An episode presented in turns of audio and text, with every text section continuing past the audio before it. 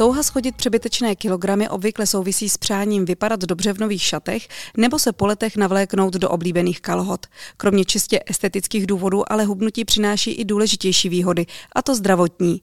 Vždy je nejlepší hubnout přirozenou cestou, ale někdy je zejména pacientům s přidruženými onemocněními potřeba pomoci. Třeba endoskopickou gastroplastikou. Co to je? O tom bude řeč v podcastu IKEM. Moje jméno je Markéta Šenkýřová a hostem je doktor Jan Král z kliniky hepatogastroenterologie IKEM. Dobrý den. Dobrý den. Endoskopická gastroplastika je jedna z metod, kterou nabízí nově otevřená studie Slávie. K ní se za chvíli dostaneme, ale pojďme nejdřív si vysvětlit tu metodu. Co to vlastně gastroplastika endoskopická je? Endoskopická sleeve gastroplastika je nová metoda, pomocí níž jsme schopni zmenšit eh, žaludek endoskopickou cestou.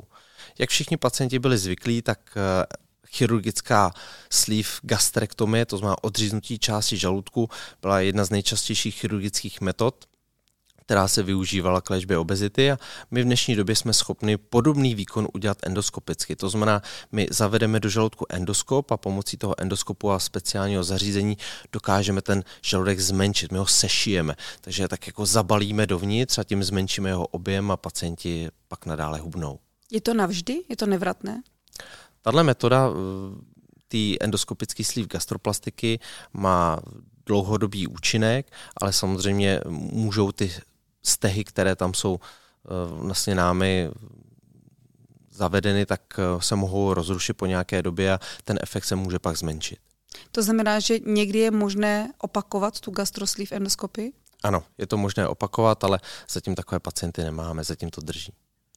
Je tato metoda vhodná úplně pro všechny, nebo možná lepší otázka, pro koho je vhodná? Tahle metoda je vhodná hlavně pro pacienty, kteří mají závažné komorbidity, pro který třeba chirurgický výkon jako takový by mohl být náročnější. A jednou z předních výhod této metody je, že má méně komplikací než ta chirurgická cesta. To znamená? To znamená, nejsou tam třeba pooperační e, líky, to znamená, když se rozpadne ta rána po chirurgii, tak e, my takovéhle problémy neřešíme, také krvácení je výrazně menší. Bolí gastroplastika? Tento výkon se provádí v celkové anestezi, takže pacient nic necítí a po té operaci e, má jenom minimální obtíže, které jsme schopni řešit běžnou, běžnými analgetiky. Když ten žaludek sešijete nebo zcvaknete vevnitř, co se děje s člověkem? Proč vlastně hubne? Co nastartuje ten, ten hubnoucí proces? Díky tomu, že zmenšíme ten objem toho žaludku, tak eh, pacient po jakémkoliv jídle velice rychle se cítí sytý a tudíž to vysílá signály do mozku, že už má dost a tím pádem ten příjem, ten energetický příjem toho pacienta za ten den je výrazně menší nežli u běžné velikosti žaludku. Znamená to tedy, že pacient si zmenšuje porci? Ano. Musí přesto držet nějakou dietu? Tak v úvodu, eh, než se ten žaludek zhojí po tom výkonu, tak eh, je nejdříve tekutá dieta, postupně přechází na kašovitou, až pak normálně jít na co je, na co je zvyklý. Akorát, že ty porce jsou menší. Je to věc, už jsem se na to ptala vlastně na začátku, je to věc, která je navždycky, nebo se ten žaludek třeba, pokud je někdo opravdu jedlík, dá znovu vrátit do toho stavu roztaženého žaludku. A teď nemyslím tím, že by vám popraskali stehy, ale že to prostě přejí. Nejsem si toho vědom. Většinou to, ty strhy to udrží a e, ta, ten žaludek je redukován. Když se teď podíváme na tuto metodu v rámci právě obezitologie nebo snižování nadváhy jako takové v rámci celého IKEMu, já jsem na začátku podcastu říkala, že tu máme otevřenou novou studii, která se jmenuje Slávie. Pojďme si od ní říct něco bližšího, pro koho je určena a co se vlastně v rámci Slávie, kromě endoskopické gastroplastiky, také děje.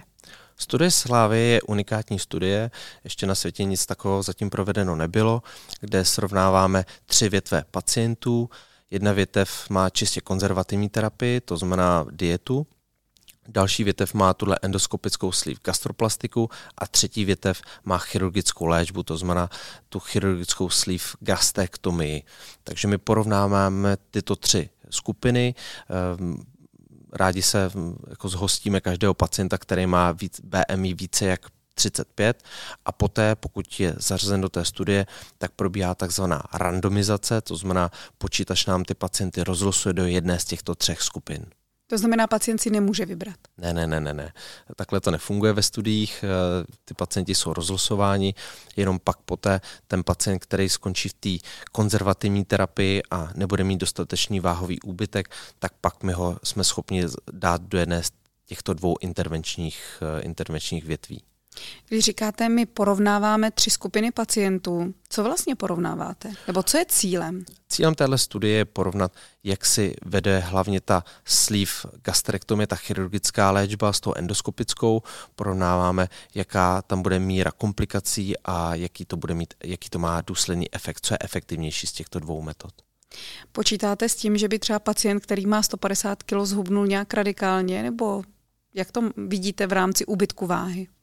Tak ty váhové úbytky se mohou pohybovat až kolem 20% jejich celkové tělesné hmotnosti. To znamená, pokud váží 150 kg, tak můžeme počítat okolo 30 kg, ale pokud se k tomu přidá ještě nějaká fyzická aktivita a dieta, tak samozřejmě ty váhové úbytky můžou být výrazné. To vše je v rámci studie Slavia nastaveno pro pacienty, nebo si musí něco dohledávat sami? Ne, ne, ne, ne, ne. všechno máme nastavené. Eh, ta léčba té obezity i v rámci studie Slávie eh, zahrnuje multidisciplinární tým, včetně nutričního poradce, psychologa, obezitologa, nás, gastroenterologů a také chirurgů. Když bychom se měli podívat eh, na to, jakým způsobem se do Slávie dá dostat, může kdokoliv, i třeba nepacient, i kemu zavolat, že se chce jedné z těch větví účastnit, respektive, že se chce účastnit studie a je ochoten se nechat rozlosovat? Ano, je to možné, stačí naštívit stránky IKEM, kde máme vlastní odkaz na studii Slávy a stačí se nám ozvat na e-mail a my se rádi na ní podíváme a pokud bude splňovat všechny potřebná kritéria k tomu, aby byl zařazen do studie, tak ho zařadíme.